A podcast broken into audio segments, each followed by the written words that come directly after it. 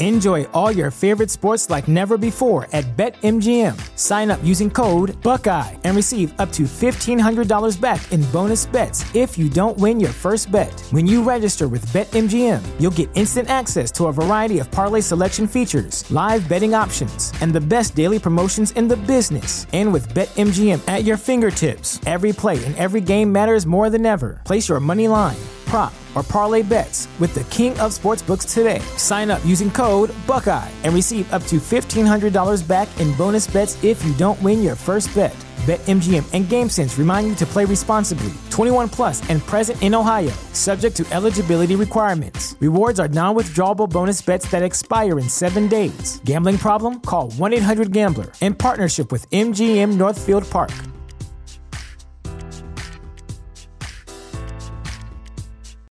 You know how to book flights and hotels. All you're missing is a tool to plan the travel experiences you'll have once you arrive. That's why you need Viator. Book guided tours, activities, excursions, and more in one place to make your trip truly unforgettable. Viator has over 300,000 travel experiences to choose from. Everything from simple tours to extreme adventures and all the niche, interesting stuff in between. So you can plan something that everyone you're traveling with will enjoy. Real traveler reviews give the inside scoop from people who've already been on the experiences you're considering. So you can plan with confidence. Free cancellation helps you plan for the unexpected, and 24 7 customer support means you can travel worry free. Download the Viator app now and use code Viator10 for 10% off your first booking in the app. Find travel experiences for you. Do more with Viator.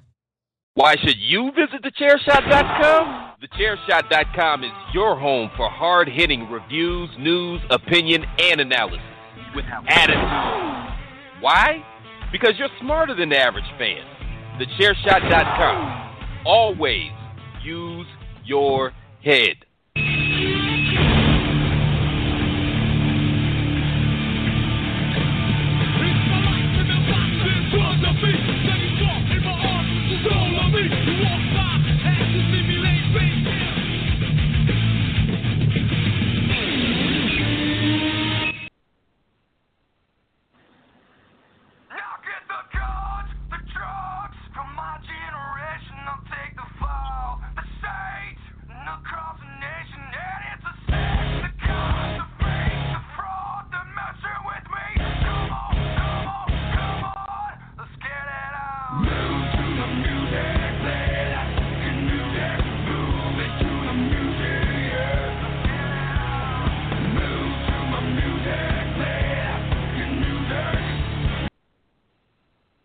August 10th, 2020. Good evening, everyone, and welcome as the Chairshot Radio Network brings you the reaction here on the Chairshot Radio Network. Surprising, I know. I'm your host. My name is Harry Broadhurst. Joining me, as per usual, the down since day one co host, Tony Acero. Tony, good evening. Hi. Are you in a little bit better mood tonight? Uh, I mean, you know, when when you have a shitty show, there's not a lot to do to make it better. So I guess you could say by proxy, yeah. I would argue that this week's show was a lot better than last. Again, when you give me crap, it's not hard to be better.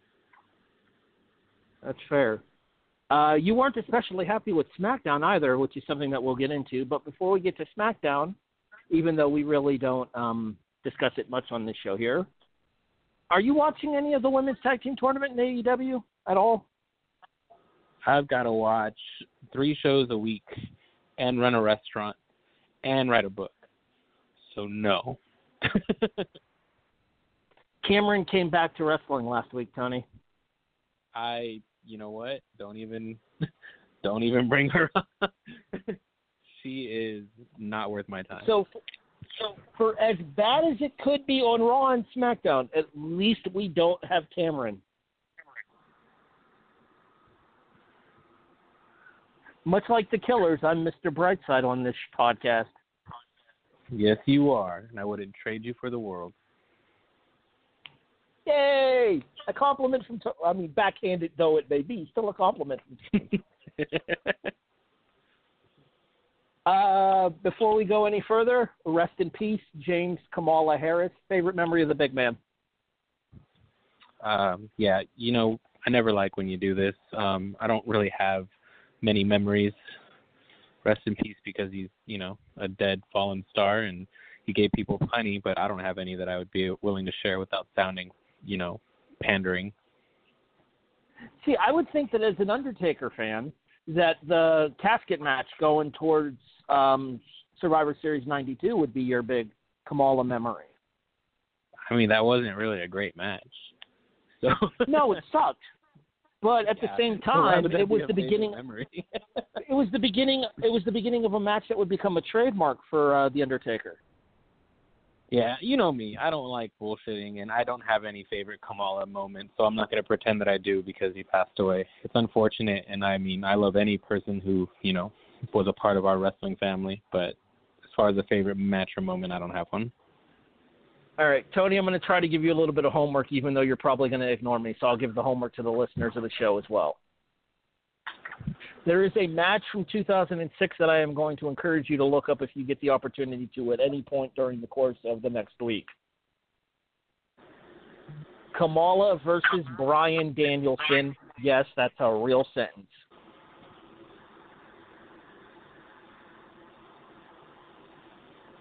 Just tossing it up. Okay. It's a real thing that happened, and it's kind of funny, in my opinion. Nice.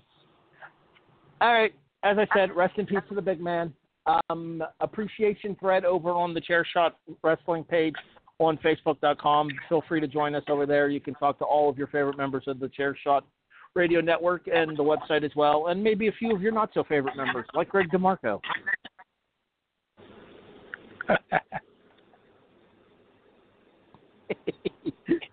Me and Greg have heat, apparently. All right, let's move on. You ready to get into this week's Raw and SmackDown, Tony? Yeah. All right, let's start here. We go back to August 7th for Friday Night SmackDown here. Our opening contest from Friday Night SmackDown took us to Matt Riddle versus Sheamus, and this would become part of a night long theme with regards to Sheamus. As Riddle and Sheamus have their match. A little bit later on, there's a match between Baron Corbin and who's Corbin? Who's Corbin's opponent? I'm drawing Jeff Hardy. And then both of those matches are interrupted. Um, Sheamus's match with Riddle is interrupted by Shorty G trying to cash in the King's ransom. Chad Gable. He's still apparently Shorty G though, which pisses me off. He should have became Chad Gable again. Changing character should mean a different name, one where he's not embracing the stupid name that the guy that he's now teaming with gave him. And then in the Jeff Hardy and Baron Corbin match, Sheamus got involved and got Baron Corbin disqualified by attacking Jeff Hardy. This led to Sheamus taking on Baron Corbin in a match because if there was one thing SmackDown needed, it was more Baron Corbin matches. And Sheamus picks up a clean victory over the King, well, distractedly clean, when Matt Riddle does a run through, not a run in, but a run through as he goes up on the top, jumps over, escapes the ring, and Corbin turns right around into a brogue kick from Sheamus for the three count. Let's take the three matches individually. Riddle and Sheamus. I actually thought this was a really good contest until the bullshit ending, but it's one of those bullshit endings that I think I'm going to be okay with because you can save this match for down the road and put a clean finish on it later, maybe even with a pay per view and more time given to it for them to tell a, a bigger story. What did you think of Riddle and Sheamus to start the show? Um, it was you know Sheamus is really good with those brawl like matches where you feel like basically he's what Raw Underground is supposed to be looking like, but you know they're not really. Um, it just seems a bit more hard hitting. It, it's he's always been known for that, and it comes off really well. Riddle is different enough to um, clash against that in a positive way, meaning they put on a pretty good match. I enjoyed it. Um, they got some time too, so uh, it was a good opener, a solid opener. The interference, I'm not completely upset about. I don't like Corbin period. I don't like um, Gable uh, uh, in, in his most recent incarnation. And really, the only complaint that I had about this opening segment was that they made such a big deal about Gable turning, and then he got his ass handed to him like almost immediately. Twice. Twice. Yeah. First by Riddle, then by Sheamus. So I remember somebody saying last week in my um report that like, you know, to to get so mad at Gable's turn, at least it's interesting or he wasn't doing anything anyway or blah blah blah blah blah. But we we hear this complaint about making new stars and Gable is arguably not really a star. Um I'm not saying he needed to be better than Sheamus or Riddle, but he just got his ass handed to him. He just got beat up. So this whole turn was for what? For that King's bounty that we talked about last year, last week, that has still not been clear. I, I don't know what that is. I don't know what we're supposed to be looking for. I don't know if it's supposed to be Riddle's head on a stick, one of his frozen feet. I don't know what Gable is supposed to do in order to get that bounty. And it just, yeah, I don't know. The the turn just came off. There's no reason now. You know who else told you that at least this was something for Chad for Chad Gable to do? Hmm. Your reaction co-host. You know who's kind of pissed off about the fact that Gable was made to look like a joke in his first attempt at actually being something now that they gave him a storyline? Your reaction co-host. Mhm. Yeah, and this isn't Let's even a moment, Harry, where I'm like, "See, I'm right, you're wrong." Like, no, that's not what this is. It's disappointing because it's like you got Harry here who like really believes in Gable, and so do I. The dude is amazing, and this was your opportunity to give us another person on the roster that we believe in, that we believe could do something, and you went from I'm to overcome bullying to I'm to team with my bully to now I seemingly can't even get a fucking move in. So Yeah, the problem that I foresee is you spent the entire you spent most of the entire episode last week with Corbin building Gable up, mentioning his credentials, mentioning the fact amateur Olympian, multiple time former tag team champion, um, was just recently involved in that four way for the number one contendership to the Intercontinental title as well. You spent that entire not that he deserves that, but still he was in the match. You spent the entire prior episode building up Chad Gable, Shorty G as you want to call him, as this athletic threat, and then you proceed to get a, have him get his ass handed to him twice in less than five minutes by two different people.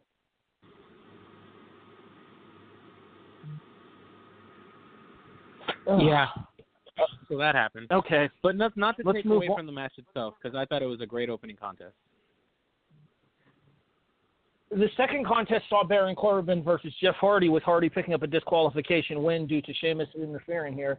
Do you think that they're kind of teasing a Sheamus babyface turn here? I don't I don't think so. I don't know.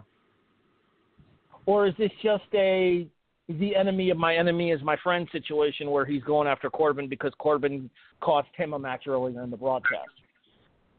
Yeah, I just think he's annoyed with Corbin. That's all. I wouldn't mind Sheamus as a babyface though. I feel like I feel like Sheamus is one of those guys whose in-ring style translates to fans cheering for him just because like we talked about with Samoa Joe last week. When Samoa Joe said something or did something back when he was an active performer, you felt it. When Sheamus does something in the ring, you feel it because it looks like it hurts like fucking hell. Sheamus is one of the most buyable athletes on the WWE roster right now.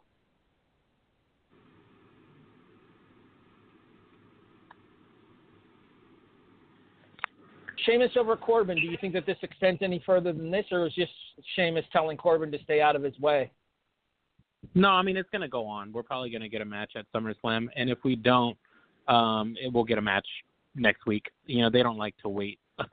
um, I don't know. It's it's it's interesting because you want to see Sheamus beat Corbin's ass. Corbin is annoying, but I don't think that they're gonna turn Sheamus heel or face either.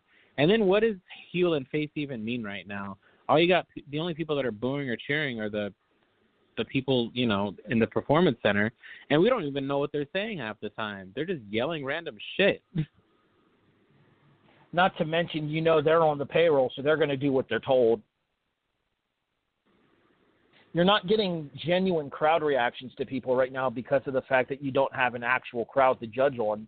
You've got the online community, but the online community has its favorites and its non favorites regardless, even though the circumstances may be different from what they were before. Yeah, and the lack of crowd really makes you question what the crowd would do in certain situations. like Dominic's, you know, um, segment tonight. You know, like what what do you think Yeah, would feel- happen? So segments like this, like I think Sheamus would be getting a pop if he, you know, knocked Corbin's head off, but I don't think that's what they necessarily want.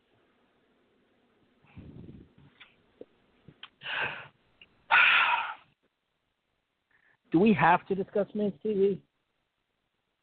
No. The Only second part if- of it with so, Oh, the, just the second part of it with Sonya was really good because Sonya is so dialed into her character. Yeah. The f- the first part of it, whoever wrote that segment should be fucking fired. I don't know how the Miz is so great on the microphone, and then Morrison comes and it's just all bad. Like it's bad. They're they're not funny. They're not entertaining. I they're not even good heels. It's just like really shitty television, and we know it, the Miz is good. And Morrison, I I have nothing bad to say about the guy. I mean, he fucking made a a, a flip in the air look like so easy. Like man, but yeah, these segments, every single dirt sheet, everything that has happened since Morrison has come back is not funny in the least. And I know humor is subjective, and I know that you know there are some people out there that find a a wig cutting a mini promo slash interview funny. I just I don't know any of them, and and I'm not speaking for a majority. I'm speaking for myself. I was not entertained at all. We are not. Um, hold on, I'm trying to figure out the proper. We are not narcissus narcosis for this particular segment, Tony. We are not the target audience. But who is? That's what I don't understand. Do you remember the phrase we've used before on the show of LCD booking?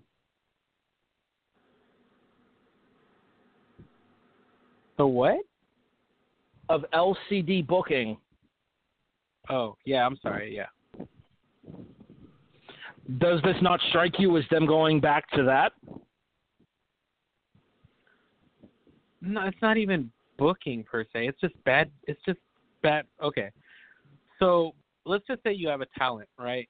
There's some talent that you could write for, and they'll turn that into something good.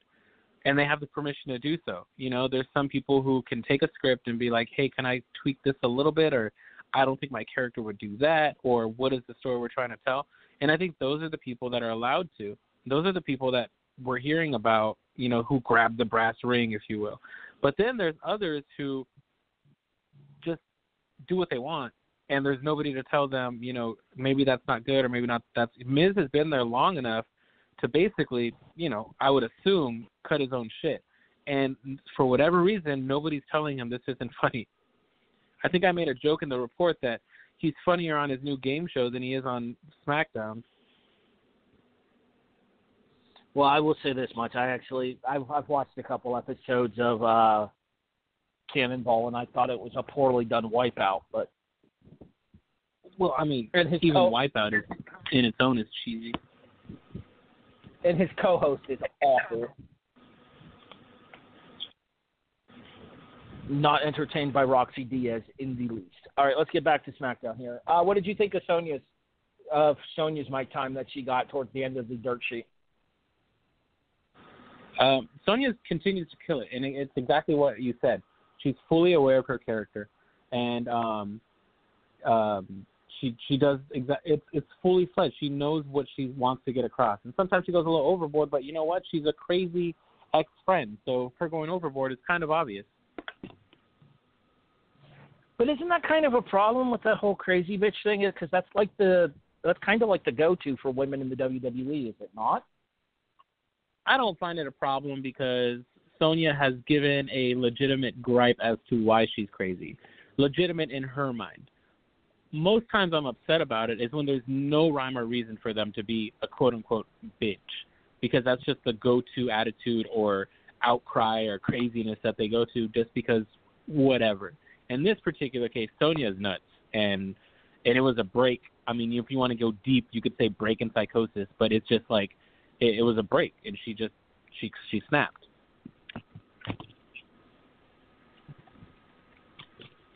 Match number two was Cesaro and Lince Dorado. I've actually seen these two have a banger of a match in Chikara back at um, King of Trios 2007, night three, I want to say. Check out Smart Mark video for that one. But might even be up on IWTV as well, which for like $10 a month, you get to watch a shit ton of indie wrestling. It's a really good deal. Regardless, this particular match goes five minutes, and Cesaro gets the win with the neutralizer, as they should, because let's be honest, Tony, we're not buying the Lucha House Party as tag team title contenders. Do you think the majority of the audience is?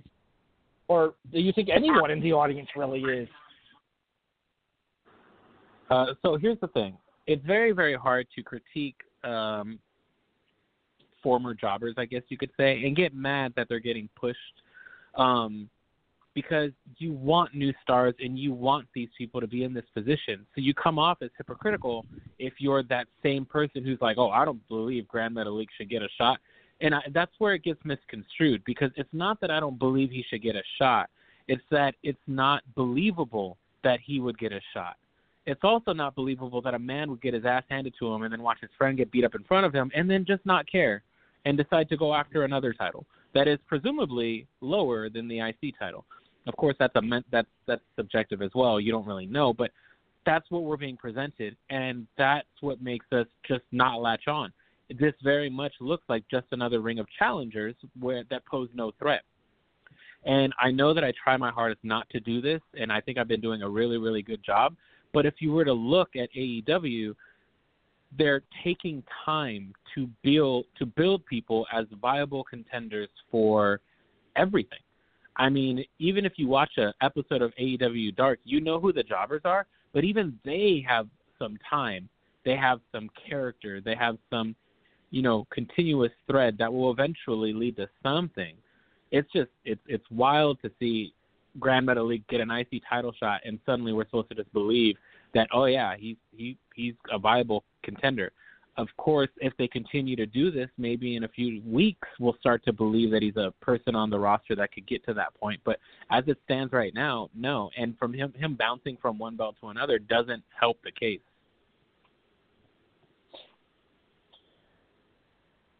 Honestly, it just makes him seem kind of like a whore for titles.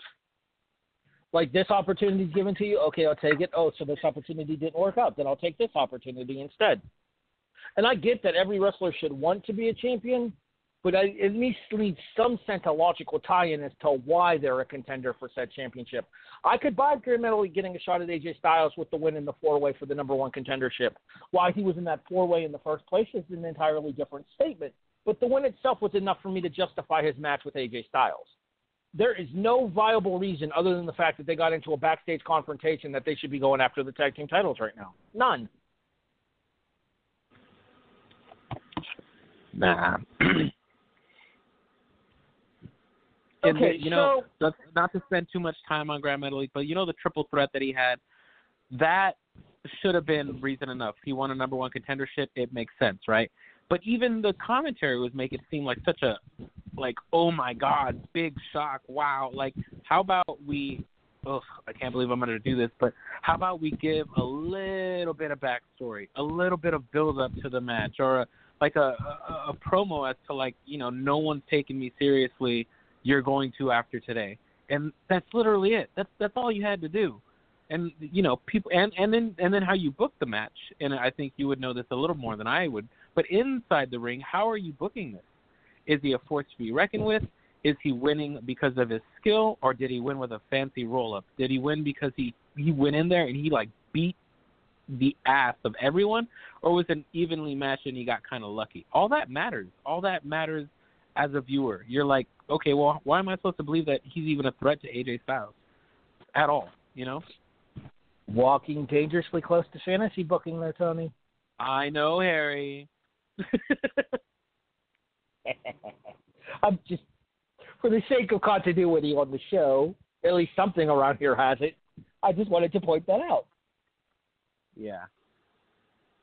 All right. So we've talked about Otis with the briefcase. We've talked about the fact that at least at first we thought Mandy was going to screw Otis out of the briefcase. Apparently, when Otis actually gets a chance to be serious,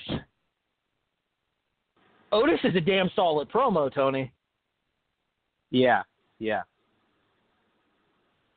The promo that he had on SmackDown this past Friday, where he talked about the fact that Miz and Morrison were treating what happened to Matt, what happened to Mandy, as a joke, sits bad with him because yeah, he's used to it. He's been picked on his whole life. But when you pick on somebody he cares about, the time for laughing is over. When Otis is angry, no one will be laughing.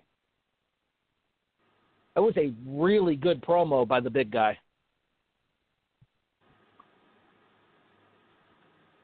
Okay, I still so don't buy him as the money. Real quick, I'm, I'm I sorry. still don't buy if I'm him little. oh, we have a little bit of a delay in the line. I still don't buy him as the money in the bank order, but this was a step in a positive direction. Go ahead. Well, remember, the guy with the briefcase doesn't matter until it matters that he has the briefcase.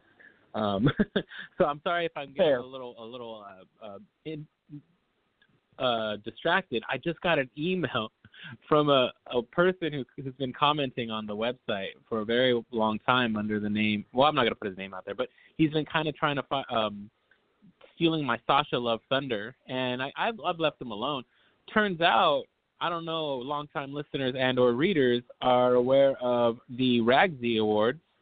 Um, the reason for that for that uh, comment or award show just emailed me, and it turns out that he has come back to the site, so it kind of threw me off. But anyway, yeah, Otis. So wait a minute. is, Wait, Otis, wait a minute. Wait, wait. You're telling me that the guy who's stealing your Sasha Thunder is the, is the former Randy Ragsdale? with a different username. Yeah. Son of a bitch. You know what's you know what's missing here, right? The gif of him ripping the hood off. It was me, Austin. It was me all along. Yeah, unfortunately, he said some disparaging comments and got banned from the site for, I believe, the second time. Um, but yeah, I'm not. I'm not. I, I'm now a moderator of comments, but it's only because we've had a couple of people be incredibly rude and racist and sexist. So, but aside from that, you know me, I let everybody say whatever they want for the most part. But man, I'll never forget the email I received that was cussing me out seven different ways from Sunday because of one reason or another. Calling so calling you everything but a Mexican. yeah, I know, right? Um, but anyway, back to Otis. Yeah, you got to give the man props. That was a great promo, and there was no oh yeah about it. Like it was. I would love for that to be more caricature. I'm just not all that interested. I, I I'm not interested in it. If you use that as like he's a fun-loving dude, and then he like it's not even a switch. It's just like you know y'all keep pressing me. I'm gonna fuck you up. I love that because it's real. Because Otis, the character, he just wants to have some fun, make out with his hot blonde girlfriend, and he has the briefcase. But you keep poking him, you keep poking the bear, you're gonna get bit. And I loved that promo. I think if there was a little bit more of that on a weekly basis, he'd be great. Let me ask you this question here. Do you think Otis needs a much more viable finish in order to be taken seriously? Um, well, you know, I've never been a fan of the caterpillar, as callbacky as it is to the worm. It just, it's, it's another way of making fun of a fat guy, I think. And I don't want to go that extreme, but I just kind of feel like every time he does it, and every time they make fun of him, it's because he's chubby.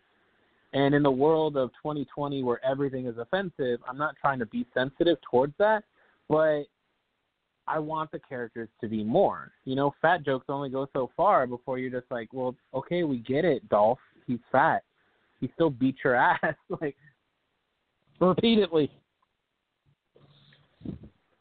All right, do you want to segue that right into the tag team match, or do you want to go ahead and get that at the end of the show since we kind of started top to bottom? It doesn't matter. All right, then let's go ahead and knock out the tag team match then. Um, it is Heavy Machinery taking on Miz and Morrison. Miz and Morrison accompanied to the ring by Sonya Deville because apparently now that Dolph Ziggler's over on Raw, Sonya needs a new wagon to hitch to. I don't know why they can't just let Sonya stand on her own. In this particular instance, the match ends in a no contest when somebody runs in and beats up somebody not in the match. Tony, Jesus fucking Christ. I mean, let's not forget that the matches before that were uh, there was an, there was an interruption or you know, like the the opening match there was a DQ. I think Jeff Hardy's match was a DQ. Um, the whole night was just all right. Okay, is that what we're doing? DQ, no contest, DQ. Five Oh, matches, three of them had non-finishes. Lince run one with a roll up, which you know that makes you for sure on par Uh, with you know the tag team champions for sure. A, Lince got hit with the neutralizer and pinned. Oh my bad. Yeah, yeah. He tried for the roll up. B, out of the five matches on SmackDown this week, three of them ended in disqualification or no contest. Damn, I forgot. They didn't even win against Cesaro. Why are we supposed to? How are we supposed to believe that they're even? All right, whatever. We moved on from that. Continue. Well, what's going to happen is, is this week on SmackDown, Nakamura is going to take on Gran Metalik, and Gran Metalik is going to surprise Nakamura with a roll up. Just because you called it right now on the show that Lince beat Cesaro, that's that's what's going to happen on SmackDown this Friday instead. And then they'll be on the pre-show. Nobody will care, and Cesaro will continue to kick ass, and nobody will notice. As has been the modus operandi for Cesaro for like the last how long has he been in the WWE now? Eight years?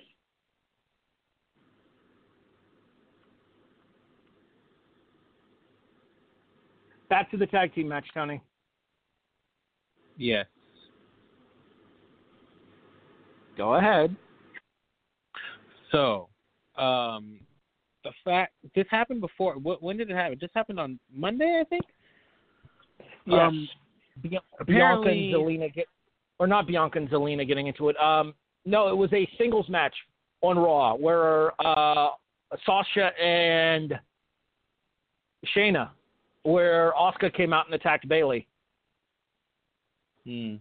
Yeah. So we have a match here which wasn't bad, but it wasn't exciting by any means. There was nothing really going for it either way. And Mandy Rose comes out with short hair, which is assumedly enough to confuse the shit out of Michael Cole because he's blowing a gasket as to who this possibly could be without like without realizing there, there's no one else it will be. Um yeah, so they the the attack, I guess, on Sonya is what caused the DQ, which caused a no contest, I would assume. And apparently, this is a new rule, but it only matters when, um, w- whenever you know they see fit. Because if I recall earlier in the show, um, well, well, it was Gable. Gable ran in, did not make contact with somebody, and that didn't cause a DQ until later. So I don't know. It's just another instance where the rules are just not they're arbitrary and they only make sense when they feel like it.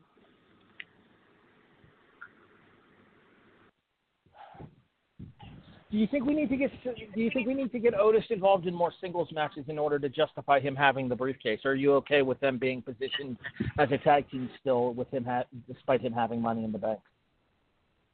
I've said before that anybody with a briefcase can be made into something if they put a little bit of energy into it. Um, I would I would be a little bit sad if um, Otis went on a singles route because Tucker would be left in the dark, and he's not all that great. I mean, from what we've seen, I'm not trying to insult the guy because we haven't seen a lot of him um, to begin with. So to divide him is just kind of not. I don't know. I, I think it would be a disservice to both of them right now the briefcase will come into play at the right time, hopefully, because we've talked about it. That guy deserves the big pop, and we're not going to get that with no crowd. So there will come a time when you know Otis is going to cash in and hopefully win. The alternative is they think he shouldn't have gotten it, and they only did it for the you know small pop, and he's going to lose the briefcase to somebody else before it matters.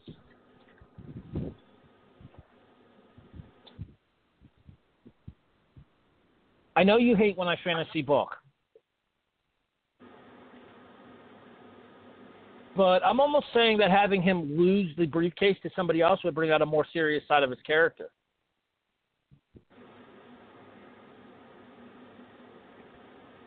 Now, whether or not that's relevant towards the eventual way they decide to go with him depends on how much longer they plan on keeping him and Tucker as a team.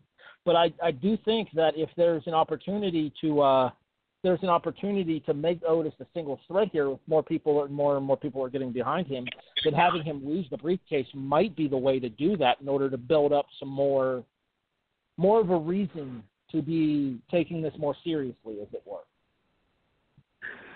Yeah, I don't know. I think that's just too well too cliche to a degree, and also I don't think it's long lasting.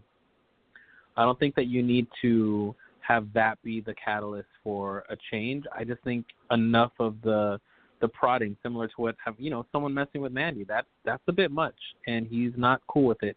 And that's one of those rare occasions where I was I was great with that.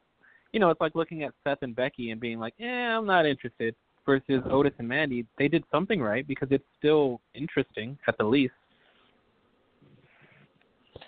All right, we've already discovered we've already discussed Jeff Hardy and Baron Corbin. We already discussed Corbin and Sheamus. I think that only leaves the uh the Fiend versus the Fiend and Braun Strowman segment, and then we'll get to the main event, the main event segment at the end because I'm sure we both have a lot to say about that. We were kind of talking about that back and forth in Messenger over the weekend, how one of us was okay with it and the other one wasn't so much You can probably figure out who's who where you are, but we'll find out if you're correct here in a few moments. Uh, Fiend and Braun Strowman. First of all, the Alexa twist at the start of it there, where Alexa kind of, sort of flirts with Bray Wyatt, kind of, ish.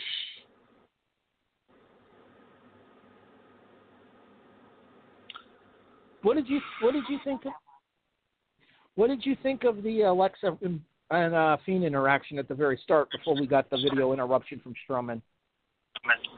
Okay, so I'm thinking this is the old flirt with the bad guy so I can get away thing. But one has to assume there's there's so many things wrong here. First of all, did Bray or the Fiend, excuse me, was he in possession of. Alexa for an for an entire week? And did Yes. he let her get a change of clothing because that was a sick ass shirt that she was wearing. But also she looked very America. well. She looked she looked done up and prettied up and like she just sat down with homegirl in the back that does makeup and hair. So what was what was the fiend doing for a week and how could she had not gotten away if hypothetically she was with him the entire time? Um did she come out with him cuz I didn't see that. Legit I did not see her with him when he she came did out. not. So so she was just sitting in the ring? Like how did she appear there? And then you get to the weird moment where he tries to do exactly what he did last week, but for what? Like what was he trying to obtain by doing that? What was he trying to gain that he didn't I- gain last week? I can't answer that. Right. So, um so we have I this, can't- this confusion. Wait, wait, wait, wait, wait, wait, wait, wait. I actually do have an answer for that. The answer for that is he figured that him going after Alexa, even though it didn't draw out Strowman last week, would draw Strowman out this week. And if it didn't, is he going to do it three weeks in a row? I don't know. So then we look at Alexa like seemingly fall under Stockholm syndrome, where she's falling in love with the person that kidnapped her. Now, like I said originally, it could be that she was just trying to get out of the situation, um, which we've seen in movies and TV and everything, every type of media before. So it wasn't unheard of or a stretch at all. And then you get Braun Strowman popping up to say that he don't give a damn about Alexa. What what what what the fuck? I'm not saying I need this monster to care, but I'm not gonna side with the whole. You know, he turned into a beast at the swamp. I just think that's not that it's bad storytelling. It's just uninteresting storytelling. It's not something that I think- think anybody's interested in. Who's gonna? Who are they? Who are they gonna cheer for? Alexa? And where did she go after this? And that's kind of the important thing to me here is the excuse me, the whole him saying he doesn't give a damn about Alexa.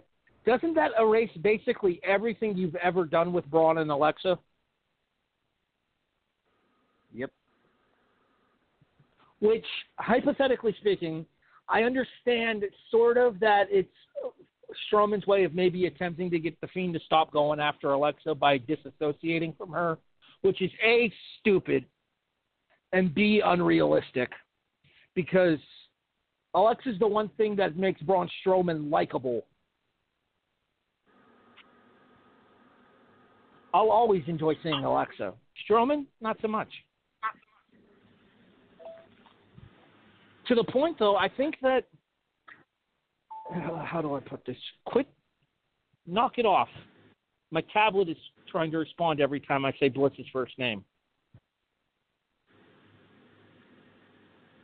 The problem that I have with this is that I just don't care. I don't care enough about Strowman to be invested. We haven't been given a reason to care about Alexa in this whole situation, even though Sister Alexa was hot as fuck. And all of a sudden, why it's now taking Strowman seriously enough to bring out the Fiend after he was happy-go-lucky show enthusiast Bray Wyatt back at whatever the fuck the last pay-per-view was. I don't even remember what the show was they met at. Money in the Bank.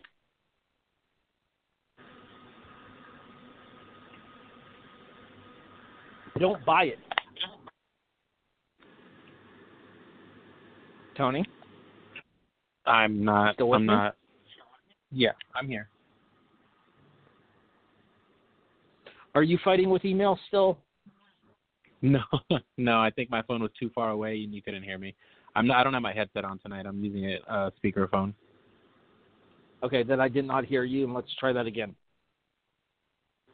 I just I I agreed with most of what you said. I'm just not. I wasn't interested in him suddenly not giving a damn about Alexa simply because he lost in a swamp. I will say the Tinder photo that you posted of Strowman, fantastic. Oh, thanks. Where can people find your SmackDown reports at, Tony? 411mania.com. Backslash wrestling. Chill. All right. Retribution. Reason I named the show what I did.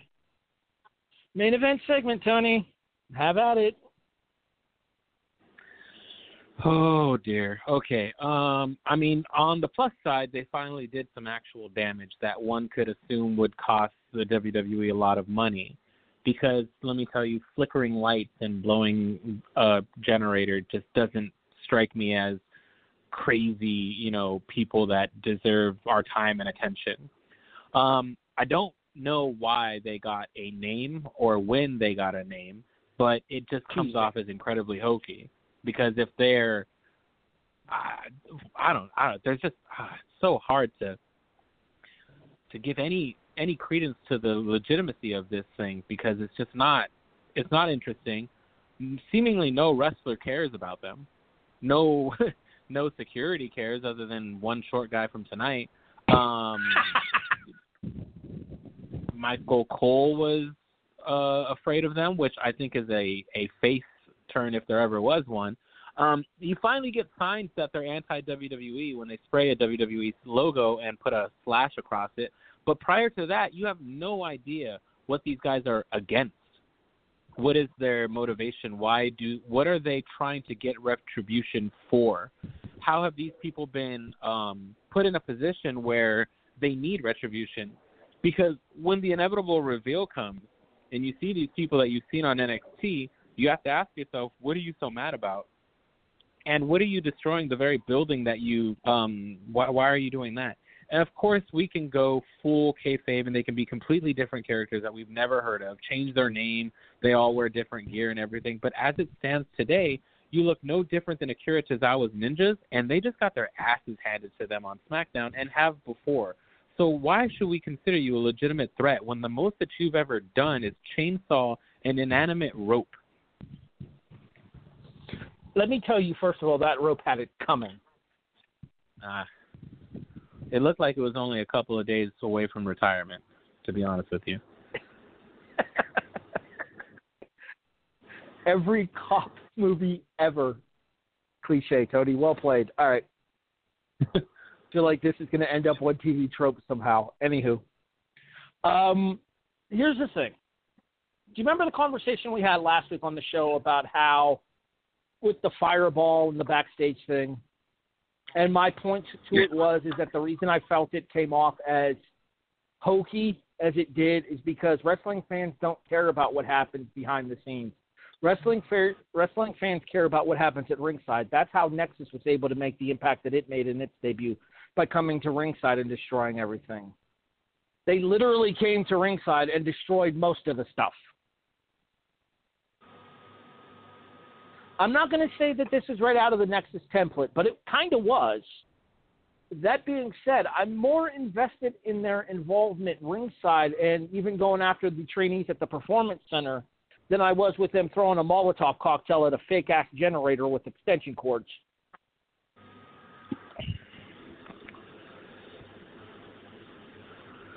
Tonight on Raw did nothing for me again. And we might as well segue their involvement tonight on Raw into this as well. They threw a cinder block kind of through a window.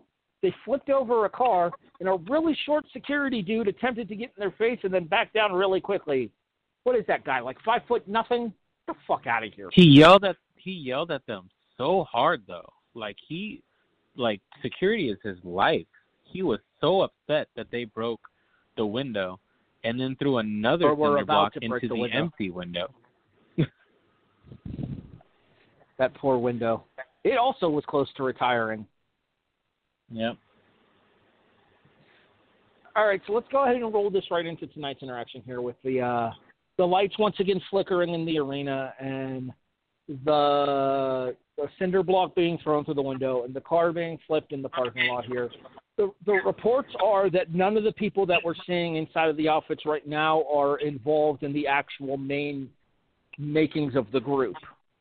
And the problem that I have with that is that you're almost kind of running as sort of a cult like gimmick almost to an extent. And it comes off as a really bad Dark Order parody. Look, man, I'm not saying I've seen some rumblings, and I'm not saying that I side with it completely. Um, but if this is any correlation to the rooters and looters and rioters of you know the Black Lives Matter movement, then man, are they tone deaf. But we'll see. We'll give them a little more time because oh, it's just not. They, I feel like they always do this. Like, are you guys unaware of the world outside of the WWE bubble? Uh, absolutely. If there's anything that we've proven about Vince over the course of the last couple of years, he is 100% and entirely tone deaf.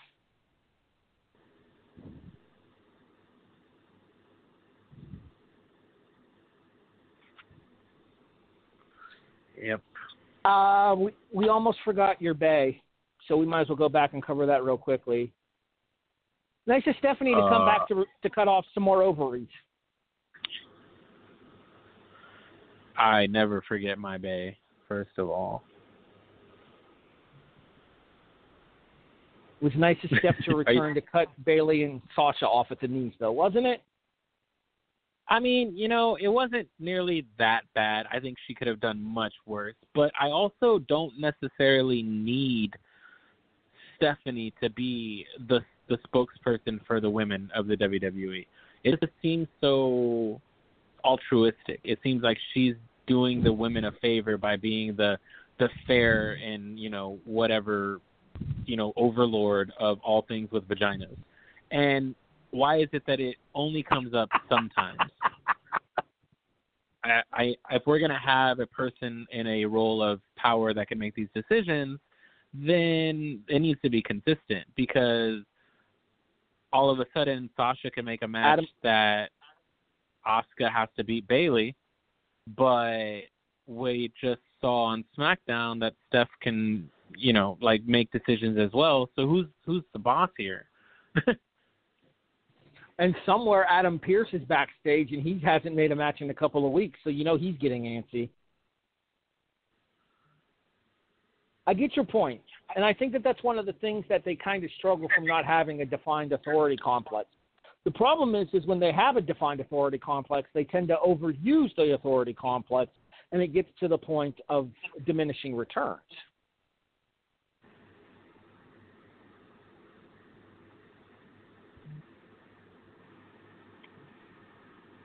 Right.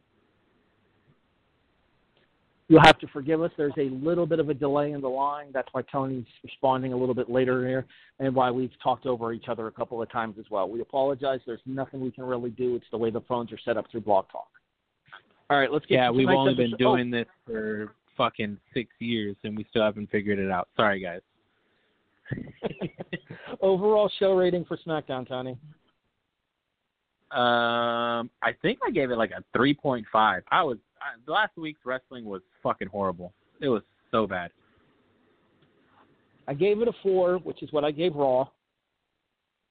I did enjoy the Sheamus involvement. Sheamus and Riddle basically saved the show for me as much as uh, much as it could be. And then uh, we'll, we'll talk more about MVP a little bit later on in the show because there is a specific performer that stood out as the MVP for this week, and I want to give them a, spe- a special shout out when we do our actual final reaction at the end of tonight's Raw discussion. So let's get over to Monday Night Raw tonight. We open with a contract signing for Seth Rollins and Dominik Mysterio. Um, you mentioned that, that Dominik has his own Quasi Ray remix. I actually think Yeah. that might have been Thousand Foot Krutch.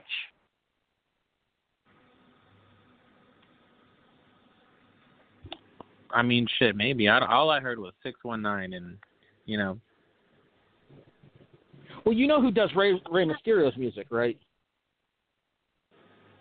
uh, I used to. I forgot. POD. Oh, okay. Uh, I think I'm not certain, and I'm sure if I'm wrong, somebody will tell me. But I think Dominik's music is by Thousand Foot Krutch. Um, how is it that Samoa Joe comes off as more of a badass than anybody else in this segment?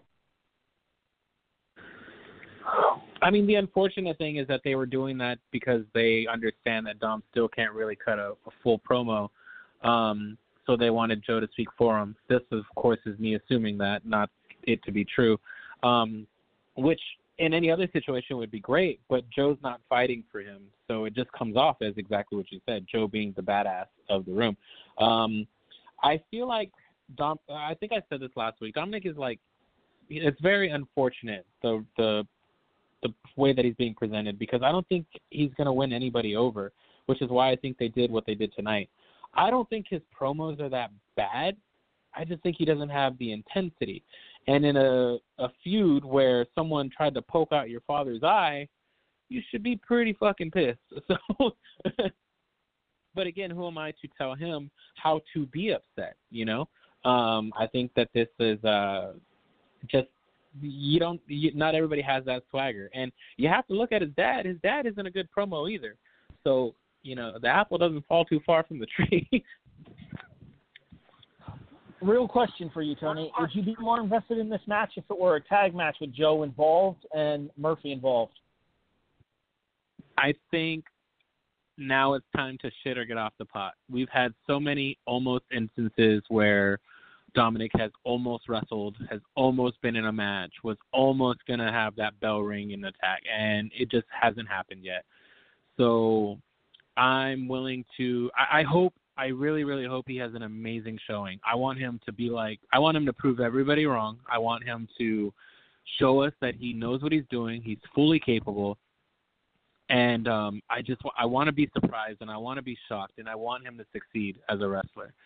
Um, the stipulation, however unclear it may be, that he can use kendo sticks and all the toys in the toolbox that they said at least eight times.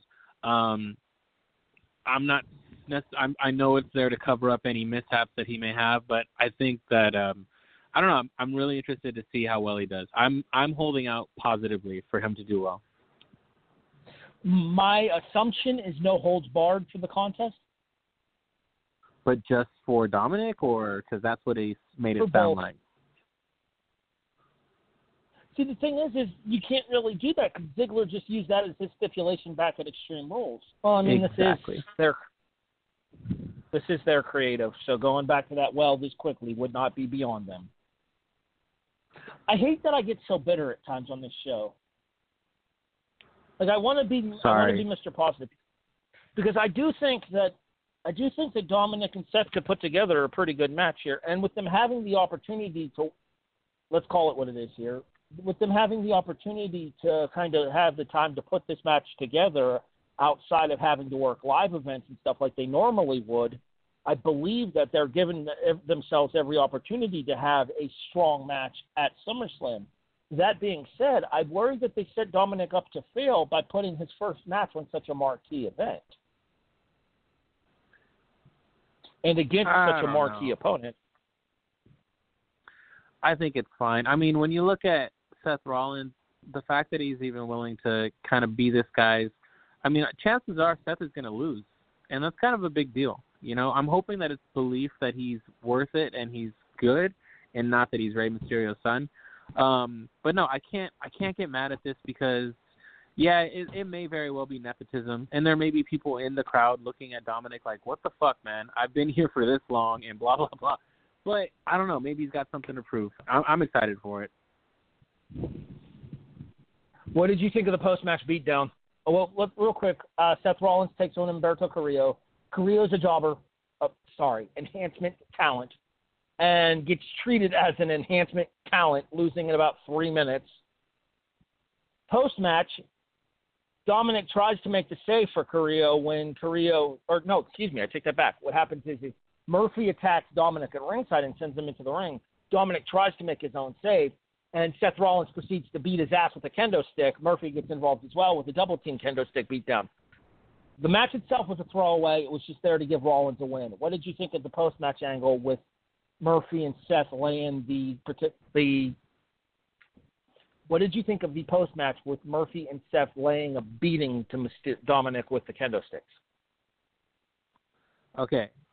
Uh, there's this weird. Okay, so being in the Indies, um, you and me in the various roles that we played, I recall um, there used to be this tradition where if it was a wrestler's birthday, before show, before curtain, the wrestlers would all get in a ring, and that birthday boy or girl would get chopped to holy hell by everyone. One chop from everybody for their birthday. And I remember sitting there thinking, I hope to God they do not find out my birthday is in a month. Because I don't know that I could go through that willingly. And it takes me back to that time where whether people outside of wrestling believe it or not, that was a tradition that they held and they held it in high standards amongst themselves and it was what they did. And I'm not saying that's every indie place, but I saw tonight kind of as another variation of that where as a viewer or a casual viewer, like you see this and you think, okay, that's enough, right? So from I looked at it in two ways. From a smart perspective, um, it's Dominik trying his hardest to tell you guys, to tell us, he's taking this very seriously, and he wants to be a wrestler, and he is willing to get his ass beat back and forth, back and front to show you this isn't just some, you know, I'm not just Rey Mysterio's son. I I want this. I'm willing to have bruises all over my body for this. From a Mark's perspective, Seth Rollins is an asshole and he is evil. And if I didn't care about Dominik now or before, I care about him now. So I enjoyed this segment. It was a little cringy and I felt kind of bad at certain moments, but that old school mentality which is like super old school now, especially in 2020. Like this is like old school. Old school. Like it was essentially now. Yeah, like a hazing, like a welcome to the club. I can I can only imagine him walking to the back it, and getting high fived and hugged and welcome to WWE it, and welcome to the club. You know.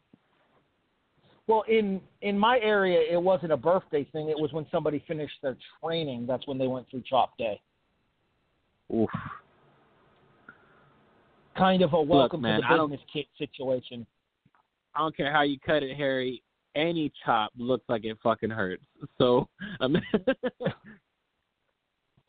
um, the most the most famous comment of all about chops. Are you familiar with what Bret Hart had to say? Uh, what? No. Bret Hart said that chops are the worst move in professional wrestling because this is a business where we're supposed to make it looks like make it look like it hurts without it actually doing so. And there is no way to fake throw a chop. Nope. Which I mean, between chops and headbutts, I don't know what's stupider, if we're being honest. Nobody wins on a headbutt. Yeah, I mean but at least, even headbutts, at least man, headbutts you can block you can or you can gimmick. Yeah. Yeah, the chop the worst was... the best you can do is is cup your hand but then you're not getting the sound and that's the only reason why you're chopping is to get that sound so it just seems like a oh i've only ever gotten one top, and i not a fan one was enough for tony yeah i'll i'll stick to All writing right. Uh, you you stay on that side of the guardrail, kid. um, Andrade takes on Angelo Dawkins before the match. Zelina gets some mic time and tells everybody that they had nothing to do with what happened to Montez Ford. Uh, Angelo Dawkins does not believe this, and that leads to them running back the opposite match that they ran on last week's episode of Raw when Andrade took on Montez. This time it's Andrade taking on Angelo since Montez isn't there. The end of the match sees Angelo pick up the victory with the pop up spinebuster that they called the cash out, although that's technically the name of Montez Ford's Frog Splash, but that's neither here nor there.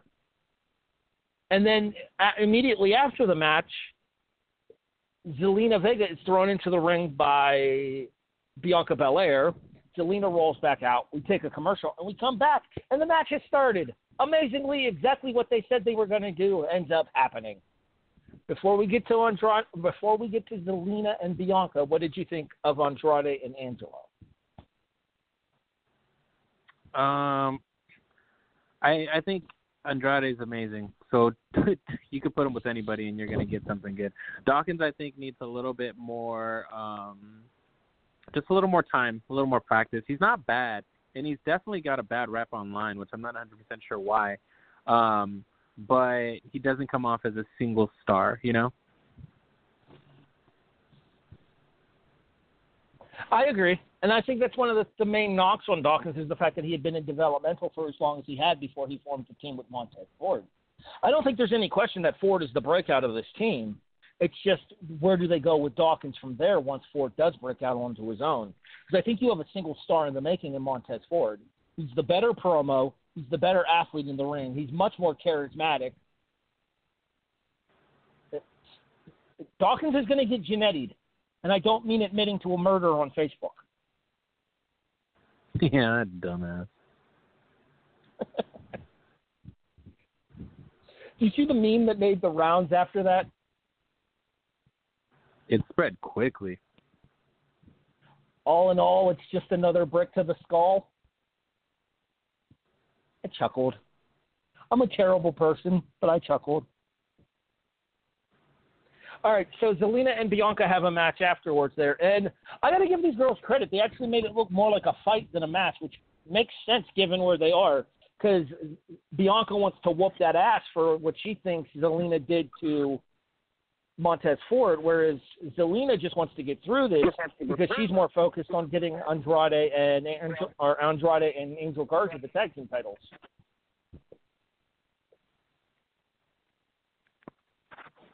I I enjoyed the match. I did like that Bianca's. I mean, the girl. I wish she got more shine because we just haven't seen her enough. Um, Zelina proved that you know she still can wrestle. Um, I think the um, one thing I want to point out with Zelina continuing to claim that she did not do it is an interesting fold, and I kind of really, really would like for it not to have been her. Um, I think that would be the smart thing to do because it it gives a little bit of weight to what she says when she says it, and it also okay, creates a feud with somebody okay, else. Let me ask you a question. Would you be okay with it being one of her team members doing it without her knowledge? Mm, I mean, I don't want anyone to poison Ford. We talked about it last week. Um, but of course. if it were someone, if it was like someone from that stupid ass group of people that I'm not going to call by name um, that broke the window, then that is evil, and that is an edge that they very, very sorely need. So I would be like, all right, well, at least they're doing something different than flipping a car for no reason. Um, so if that's the case, then we have a ready-made feud with whoever it is that's eventually coming in. I don't stand by their their build. I don't think that they're going to be great, but if like I said, if that's the reason, if that's something that they did to create, you know, animosity amongst the others, then that's more evil than anything else that they're doing right now. And I can understand that. That makes sense to me. You're picking up a bunch of extra clicks on your uh, on your Raw report, Tony, because my my page keeps refreshing. Where can people find the Raw report? 411mania.com in the wrestling section. Chill. Sorry, I, I just have, needed you I to will say, time. thanks. I will say Go I've ahead. been picking up a lot. I've been picking up a lot more readers. Um, ever since you know Larry unfortunately passed away, it's been it hasn't been hard. It hasn't been a transition because I've been doing this for a very long time. But I had the unfortunate shadow casted over me of Larry because the people loved him, and I'm not interested in being loved. I'm interested in being read. Um, but the problem is, and one thing that I've run into is that my live report, everybody gets along and everybody's awesome.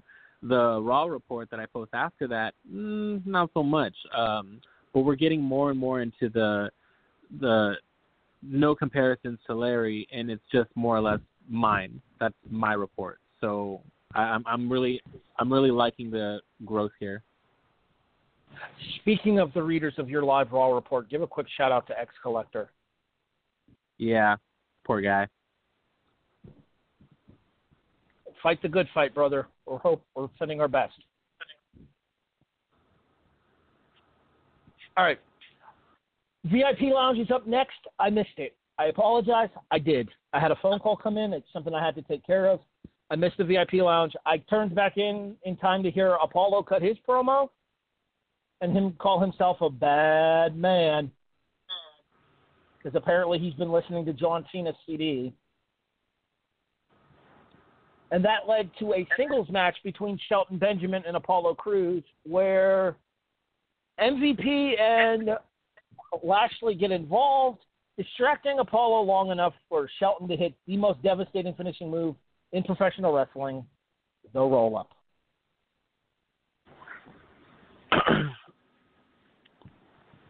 so I, I love Apollo, um, but the dude's got to stop laughing man. mid promo. He's got. It's like if I could go back to the Indies one more time. It's like promo cutting 101. You say something crazy and then you laugh it off. Like it just it doesn't work for everyone, and it doesn't work for Apollo. Um, but other than that, strong strong showing. Even though the match was short, it's Apollo versus Shelton. Like that's just exciting in its own right. Um, I think the winner here is the tossed furniture. Apollo picked up an entire couch, Harry, and threw it out of the ring. Now I don't care if that couch was like five pounds.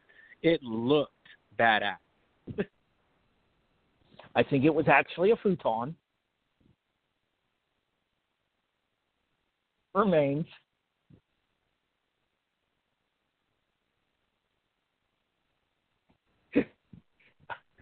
Don't, nothing to say to that? I don't think it matters. No. I mean, futon or not, still impressive. So, Mickie James is back. And unfortunately, so's Lana and Natalya. And apparently, Lana and, Mick- and or excuse me, Mickie James and Natalya are going to go one on one next week. All right, couple of things here. One, welcome back, Mickie. We missed you. Happy to see that you're back.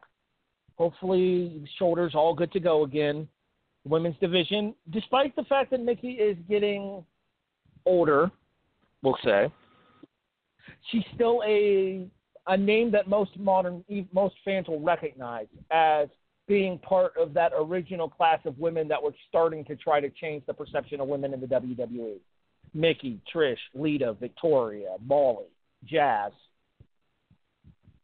She was a part of that group that was originally trying to change things in the WWE for women. So she has the name value in doing that. Natalya, towards the end of that group, joined as well. It's just I have a really hard time giving any single fuck about anything that Lana does. Oh, did you know that Lana and Natalya are color coordinating now? Isn't that special? I don't care about this pairing. I don't care about Lana. I think that she's a horrible performer.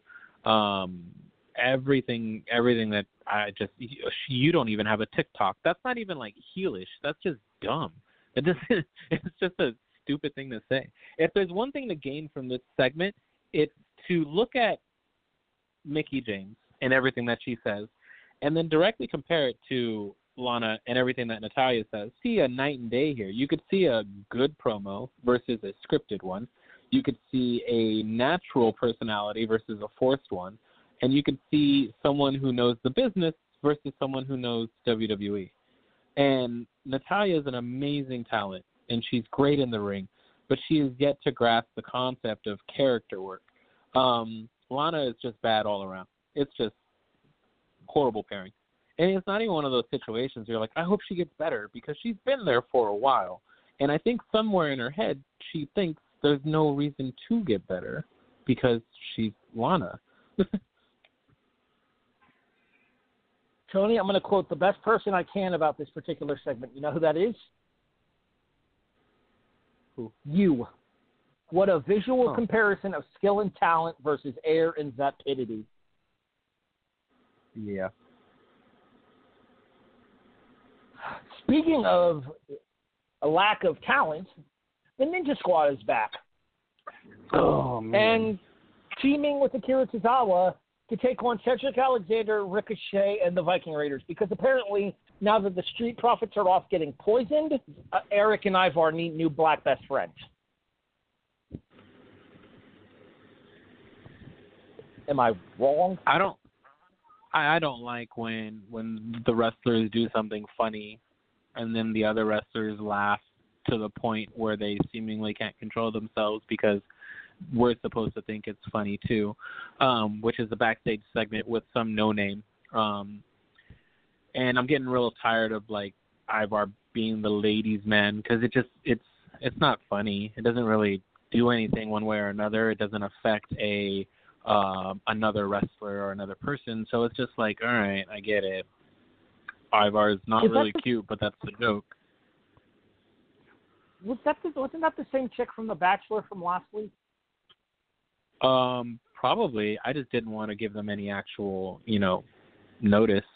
Um, I don't I don't remember her name, so I'm not and I'm not going to look it up because frankly I don't care. I think what bugged me the most about all this is that the match wasn't even a match. I mean, you had people going into the ring just to get hit. That's not that's not a match. This was this was pointless. You really the only thing you gained here was that R-Truth is the 24/7 champion yet again, and we all know how I feel about that entire title. So this was a throwaway moment for me for sure. Drew McIntyre has a backstage promo with uh, Charly Caruso. A, Charly looks smoking hot ass for huge. B, I really liked McIntyre's dig at the very end. What did you think of the promo? And what did you think about the callback at the very tail end of the promo? Um, yeah, solid. I think that um, I think that Drew did well here. It was a very small, you know, short promo, and that that was great. The tie-in with Owens at the end there, the just everything, everything was good. I I enjoyed it, and it did help to um, you know, give reason as to why Drew came out at the end of the show, even if it was a little bit um too long. Did you like the evolution has passed you by line? Yeah, yeah, of course I like that. You know, it's funny. I I was thinking about it last week, and I'm like, who the who was it that was supposed to be an evolution? That and it turns out it was Mark. Jindrak. Like it was, yeah, it was completely pointless to even bring it up, but it was on my head for it was in my head for a minute. Um, there's actually a episode of WWE Untold that's really good that focuses on evolution, and they actually discuss Jindrak's potential involvement with the group. If you get a chance to watch it, I highly recommend it. It's it's a good watch, and it's only like 40 minutes long. There's one thing that the company can do: is put together an entertaining documentary. Ain't that the truth? Match six: Peyton Royce and Liv Morgan. And apparently, despite the fact that they just became friends again, we're already teasing dissension in the ranks between Ruby and Liv. Super. Do you think that this is more along the lines of the way that you expected this to go, though, where they slowly, casually, they sort of casually work out their differences and end up reunited, or do you think that they kind of jumped the shark with this by having them come together and win a tag match with a double team afterwards last week on Raw? There's not even a shark to jump. This, is I'm not interested in this at all.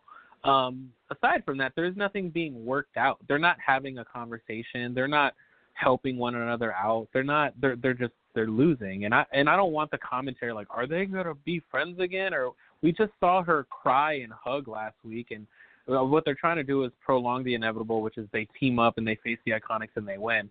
But the only thing that I'm getting out of this entire thing is that Peyton Royce is getting better every fucking week. Agreed. Uh-huh. No arguments here. Yeah, so let's focus on that. She's great. I would argue. I I would argue that Billie Kay has improved significantly in her time away as well. I do think that Peyton's the better performer and the more overall rounded performer, but Billie stepped her game up since she's come back to Monday Night Raw too.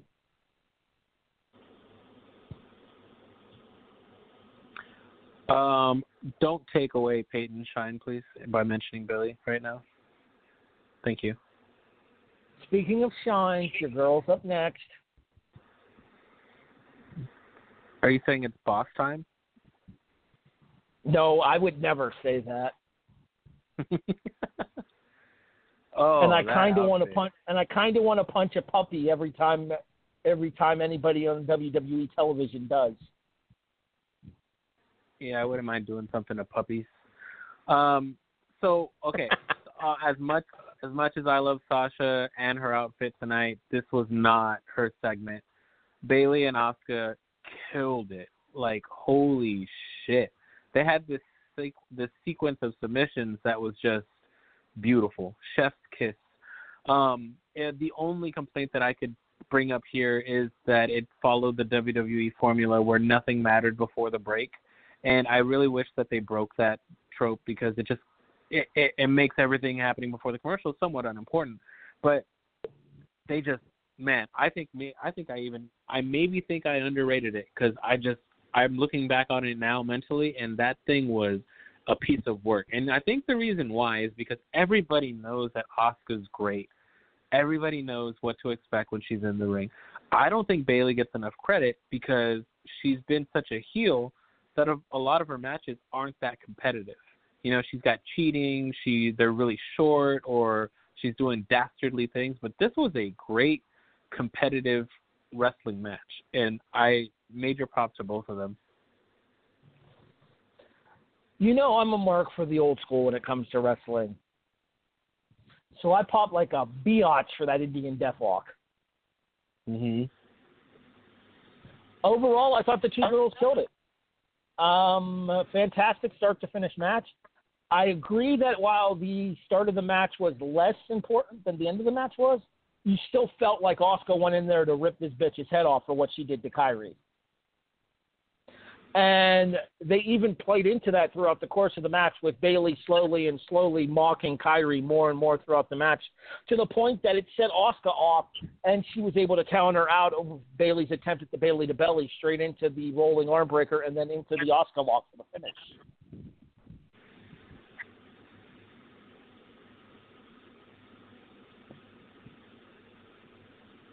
Fantastic match from the ladies there. No arguments at all.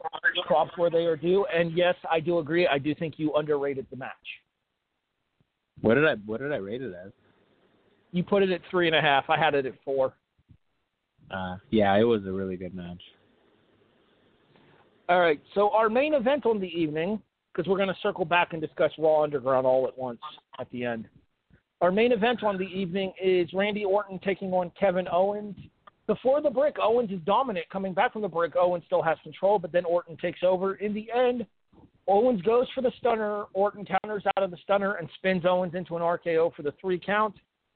Clean pinfall victory for Orton, which kind of surprised me as I was sort of expecting them to go the disqualification route after having done so so much over the course of the past week in the WWE. Were you surprised to see them give Orton a clean victory here over Kevin Owens? No, no, and I wasn't really all that upset about it either. Um, I don't no, think Orton Owens needed hurt to by win. losing. I mean, sorry, Owen. But and I think that he and looked Orton, good. And, and Orton needed the win going into the SummerSlam match with McIntyre, I think, too. yeah, Continue. I'm sorry. no, I just, I just, I was just saying that Owens, you know, him losing really, I don't think hurt him at all.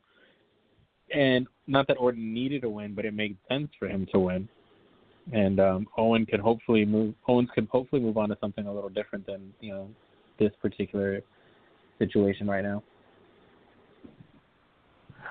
What everybody will be talking about after the end of this, though, is what happened with Orton and Flair, and Orton officially taking Flair out. Um, Flair has no business being in the shows right now with his age and his health conditions, anyways. Flair has no business bumping at his age and his health conditions either. So I do appreciate the fact that they kind of protected Flair from the bump. That being said, if you were going to go through the hassle of putting Orton and Flair together, do you think it was the right call for Orton to turn on Flair leading up to the build up to SummerSlam here like he did? I mean, yeah, I think that this was the best possible scenario. They um they utilized the fact that Flair they probably just didn't want to use him anymore. So if you're gonna get rid of him, you don't just make him disappear. You know, you do what you can to make sure everybody knows that Orton is a sadistic son of a bitch um, that will turn on even his closest mentor. You know, so I enjoyed every minute of it. Flair on the microphone is very scary and iffy because he doesn't always make sense. And I will admit that there were moments uh, during tonight where you're like, "Uh oh, he's he's spiraling." Um, the end result was Flair of yesteryear, who ironically was saying that he's not the old Flair, pulling on the emotional strings of wrestling fans, um, bringing reality into the fiction. And I think that even considering his circumstances, he did a really good job. Orton also did a really good job. You really believed him. Like, you know, he didn't want to face Owens, and Flair made this match for him. So it's like, dude, what the fuck? so I I enjoyed it. I think that it was a great way to close the show. Um, them using the flickering of the light to mask the punt was really well done. Um, even if you know he didn't really kick him, I think it's irrelevant. Why would you want him to really get kicked? So it was one of the first instances Agreed. where the flickering of the lights really helped in the show. I think the only other person that's been able to make that work into something great has been MVP. So I think this was a really, really solid way to close the show. I agree. I think protecting Flair there as well as you can in, in his state, and like Orton mentioned, Flair is a pacemaker nowadays. Ric Flair doesn't need to be taking a single fucking bump anymore in his career. Flair's taken enough bumps to last him several lifetimes throughout his career. So protecting Ric on the right off as well as they did was the perfect way to go about it there. And I do appreciate the fact that Ric, even going out the door, used his opportunity to have that last bit of my time to say, yeah, I am a little bit of a whore for the spotlight, but at this point in my life, I'm just Charlotte's dad and Randy Orton's friend. Or at least I thought I I, was Randy almost- Orton's friend. It's almost sad. Like I just want to hang out with you, bro. That's how we went off the air for Raw with McIntyre coming in to chase Orton off after Orton delivered the punt kick in the dark there. Um, you quoted McIntyre's line in the reaction. I wanted to get your thoughts on it. Really, really, even him, you son of a bitch. I don't know if that line had the gravitas that they think it might have had coming from McIntyre there. now, I mean, you know, it's just Drew is Drew. I think Drew is a really, really buff. Um, watching the documentary that you had of him and hearing him talk outside of the WWE, he's a really buff dork. He's he he's a wrestler. He's a wrestling fan, and he's he's kind of dorky. So, as intense as he tries to be, sometimes the words don't really land. But I didn't mind this because you never thought Orton would turn on Ric Flair. At least Drew did it, not us. But Drew didn't think Flair would ever turn or Orton would ever turn on Flair. So he is shocked. He's like, Bro, even Flair, like you're a sadistic son of a bitch. So it worked for me. It was, you know, just I guess a nice way to pontificate that, you know, Orton is in fact all on his own and and willingly so.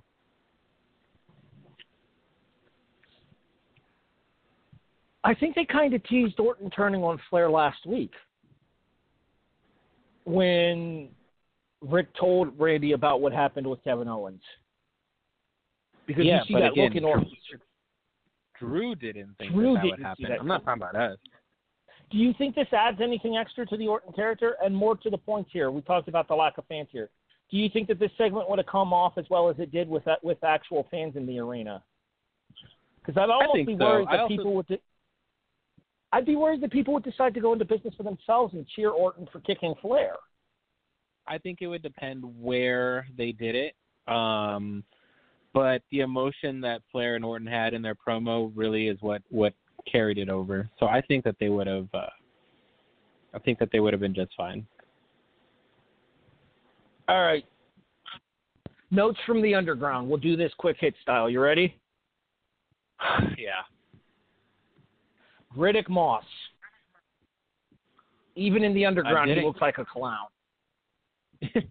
I didn't care about him before. I don't care about him now. Gabakato Babatunde, the seven foot tall gigantic fucker. Um, this is the one that Shayna ended up like going face to face with for a second. Might have been. All I know is that like if there are no rules, then why not let Shayna fight the guy? Um, you know, like just whatever. There's no rules, right? Um, there was a lot of I think in every single match except for Shayna's that we saw here, there were a lot of cuts that were masking moves that didn't land but it was incredibly obvious. There was a high kick that was masked. There was a slam against uh, like a steel sheet, and then a punch that didn't land. That was like the the cut. The cuts have to go. If you're trying to sell me something new and different and real, then you can't have the production truck pressing buttons every single move. It makes it no different than the WWE. And you also can't have Dominik getting his ass beat, bruised, in the opening of the show and then tell me that this is more vicious and more gritty and more underground and more real. You can't you can't do that. Arturo Ruas, who was the thrower of the aforementioned kick that didn't land.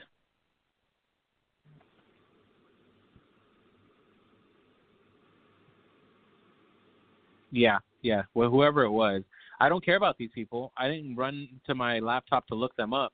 Um, just not this whole thing. I, I, I I'm, un- you, I'm uninterested. you. Know pro- you know what my problem with the Arturo Ruas thing was?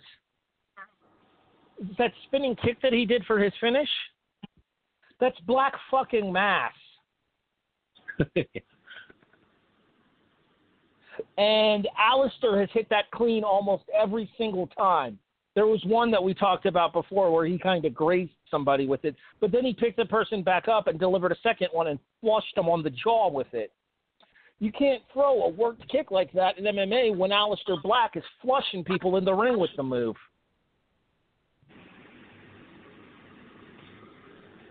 Yeah, Baszler beat and up three women, none of whom we care about. Nope. And I I'm not one to ask for it, which may sound weird coming from me, but the women are gone after one week. So the one of the things that you sold me on being so underground is now gone. Yeah, there were no dancing hoochies tonight. No, and I don't care. I they did nothing for me one way or the other. But it's just that was one of the things that you sold us on, and now they're gone. Which again shows you being completely unaware of your current um, surroundings. The world at large is not okay with that right now. Let me ask you this real quick. Sonya Deville kind of mentioned that she wouldn't mind stepping into the underground. If they can make a way to do this without actually having them kill each other, what would be your interest level in Shayna Baszler and Sonya Deville? Mm, none. I don't think anybody comes out of that a winner unless they do an actual MMA thing, and that's not why people watch wrestling. So I don't think it's going to work. Period. Do you remember my exact quote about Underground last week, Tony? What was that? You know what the only thing worse than real MMA is? Mm-hmm. Fake MMA. Yep. Can't can't deny that. Because you know the thing is, wrestling fans watch wrestling because of the drama, because of the the action. There are some MMA fights that would bore people to death because they don't watch the sport. They don't really know what's going on. They don't know why this front face lock matters more than a grounded pound. They don't know why this hold that this guy's had for 37 seconds, which is a long time, matters more than a straight kick to the face. So, and I'm not saying that, you know, we're more educated than them. I don't know half the shit. And I've seen MMA matches where I'm like, what? This is, I don't care about this. Why? Because I'd much rather watch a 30 minute match between Kurt Angle and Chris Redacted. You know, like uh, there's a reason for that because we we enjoy the drama and the intensity and the scripted format of it. MMA on its own in a wrestling world won't work because people don't watch it for that. Now, if you go to your friend's house on a Saturday and watching a UFC pay per view, you know what you're getting, you know what you're buying, and you're ready for it, and you're hoping for that knockout. I know a lot of friends who that's just that's all they're waiting for. They're waiting for someone to get knocked the fuck out. That's not going to happen in a scripted MMA, you know, format. And if it is, you're almost undoubtedly going to be able to tell. Like the camera edited Black Mass that Arturo Ruas it. Yeah. That he missed. Here's here's the thing with Raw Underground. I get that there's a certain part of the audience that this probably does appeal to. Tony and I are not part of that audience. It's that simple. I don't care for it. It does nothing for anyone involved. It's not going to make anybody a bigger name on Monday Night Raw. It's there as a vanity project for Shane at this point right now because Shane is a big MMA fan, and Shane wanted to do something with MMA before Shane ended up leaving the wrestling business. Did I tell that story last week on the podcast, Tony? Yeah. About Shane trying to buy the UFC? Yeah, yeah, you, you mentioned it. Yeah. That's why they're doing this. Because Shane likes this. And because they're desperate and desperate creative does desperate things. This week's episode of Raw was better top to bottom than last week's was, and we're about to go into our final reaction for it. But you will never have a full episode of Monday Night Raw be as good as it has been if Raw Underground is going to be a part of it going forward. And that is my honest belief of that.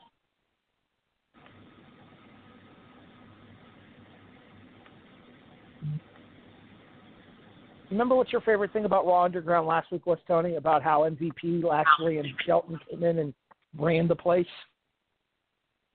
I mean, even that I had issues with, but sure.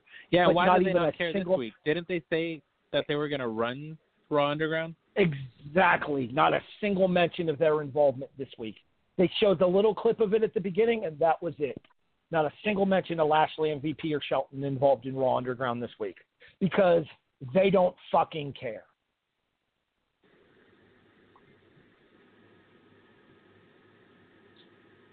It's time for the final reaction. Favorite match or moment this week, Tony? Uh, Bayley versus Asuka for sure. Good job, ladies. Yeah, I'm going to second that, although I'm going to give an honorable mention to who I'm going to discuss a little bit later for MVP as well.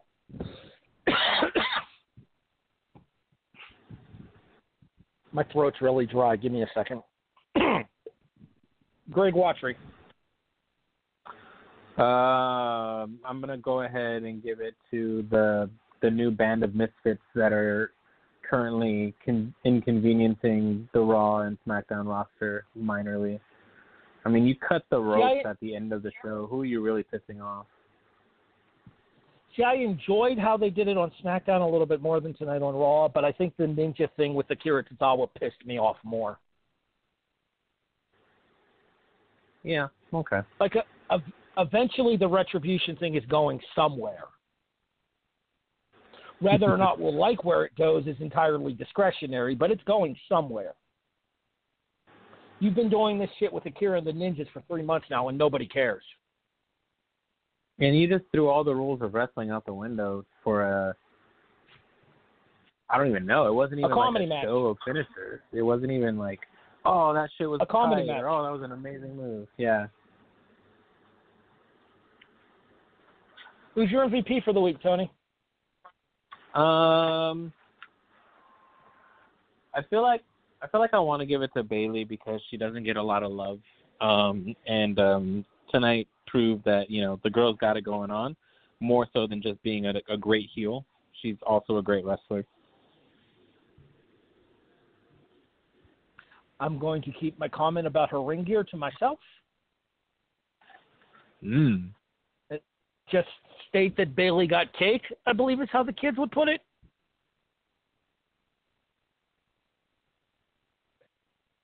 And speaking of cake, my my MVP is Otis.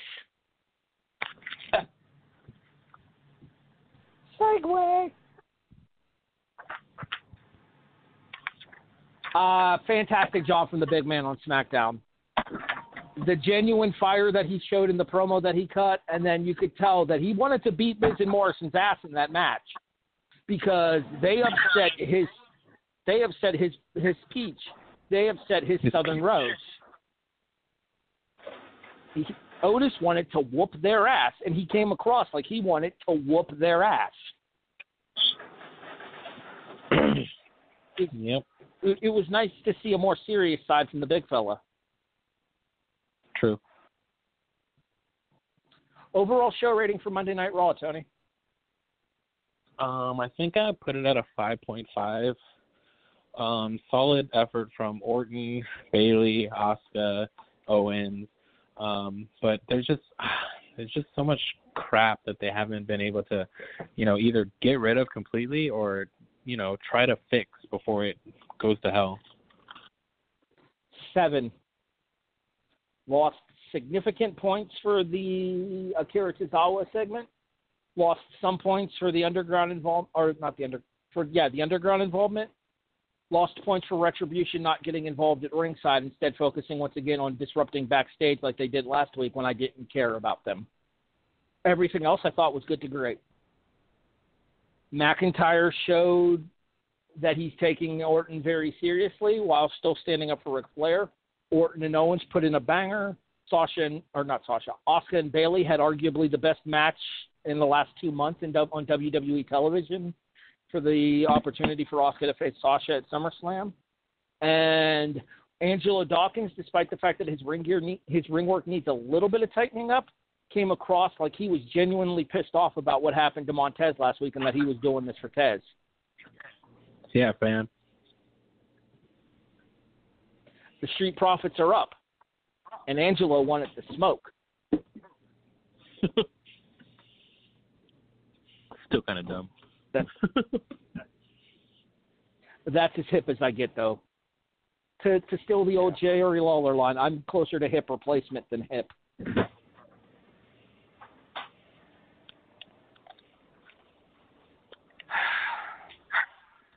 I think that wraps us up for the week, Tony. Yep. Again, um, best wishes to the family of James Kamala Harris. Thanks for the memories, big man. Uh, may you find peace in the next life. Now that you're free of what this life has, I know things have gotten kind of rough for him towards the end, so I wish him the best there. Are you making food, Tony? Because you sound like you're making food.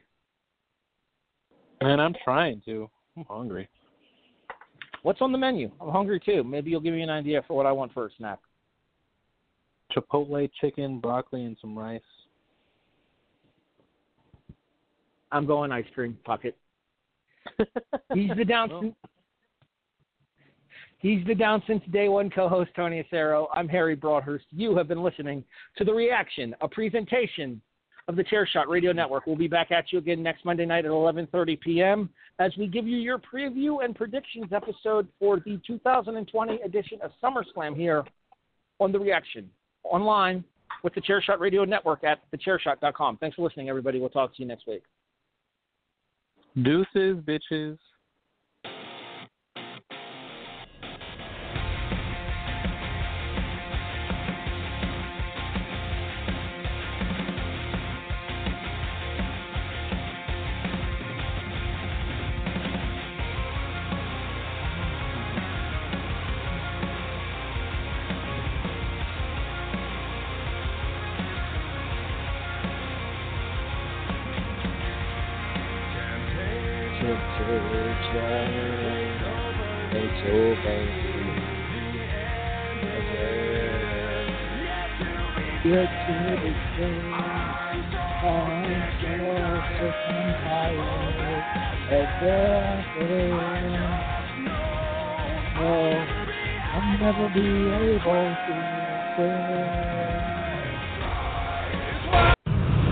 TheChairShot.com.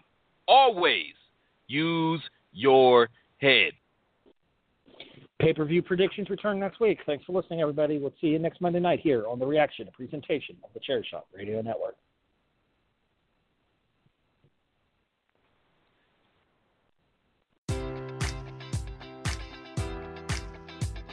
Enjoy all your favorite sports like never before at BetMGM. Sign up using code Buckeye and receive up to $1,500 back in bonus bets if you don't win your first bet. When you register with BetMGM, you'll get instant access to a variety of parlay selection features, live betting options, and the best daily promotions in the business. And with BetMGM at your fingertips, every play and every game matters more than ever. Place your money line prop, or parlay bets with the king of sportsbooks today. Sign up using code Buckeye and receive up to $1,500 back in bonus bets if you don't win your first bet. BetMGM and GameSense remind you to play responsibly. 21 plus and present in Ohio, subject to eligibility requirements. Rewards are non-withdrawable bonus bets that expire in seven days. Gambling problem? Call 1-800-GAMBLER. In partnership with MGM Northfield Park.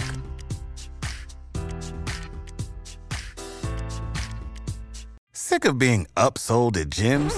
My guy, you're currently a base member. For $90 more, I can upgrade you to our Shred membership. For 130 more, you'll be a Swole member. And for just $300 more, you'll reach Sweat Platinum. At Planet Fitness, you'll get energy without the upsell. Never pushy, always free fitness training and equipment for every workout. It's fitness that fits your budget. Join Planet Fitness for just $1 down and $10 a month. Cancel anytime. Deal ends Friday, May 10th. See Home Club for details.